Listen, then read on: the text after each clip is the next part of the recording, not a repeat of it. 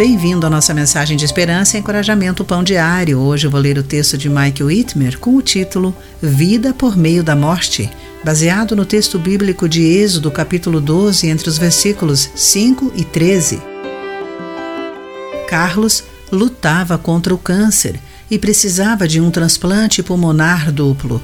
Ele pediu a Deus por novos pulmões, mas causou-lhe estranheza pedir por isso. Era difícil orar sabendo que alguém teria que morrer para que ele pudesse viver.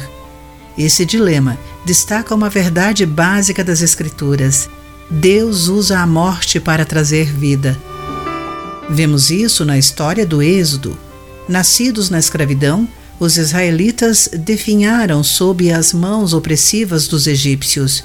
O Faraó não os libertaria até que Deus interferisse pessoalmente todo filho mais velho morreria, a menos que a família matasse um cordeiro impecável e espalhasse seu sangue no alto das portas das casas.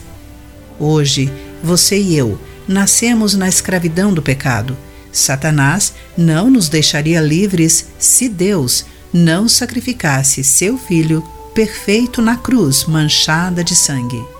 Jesus quer que nos juntemos a Ele nessa cruz Paulo esclareceu: Fui crucificado com Cristo, assim já não sou eu quem vive, mas Cristo vive em mim. Gálatas capítulo 2, versículo 20.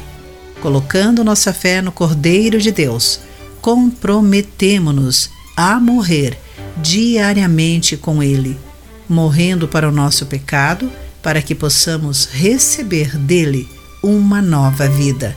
Demonstramos essa fé toda vez que dizemos não às algemas do pecado e sim à liberdade de Cristo.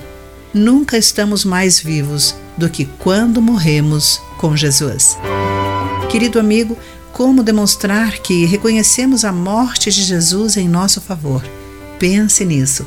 Eu sou Clarice Fogaça e essa foi a nossa mensagem do dia.